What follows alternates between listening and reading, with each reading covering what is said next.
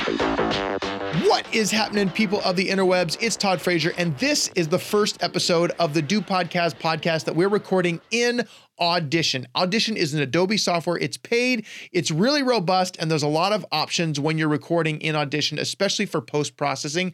So we're just going to record it right now with the USB Audio Technica ATR 2100X. You can see the file as it's building the waves. It's it's showing up in the software. It is recording, and then we're going to show you when we're done with that how you edit it, and then you can post pro- post produce it, and you can put it up and put out your podcast because that's what this is all about is doing podcasts. Thanks for being here. Really appreciate your time. Make sure to subscribe, comment below, uh, or tell your friends about the Do Podcast podcast or the Do Podcast course because uh, everyone needs a podcast and you and your friends are part of everyone. So see you in the next episode.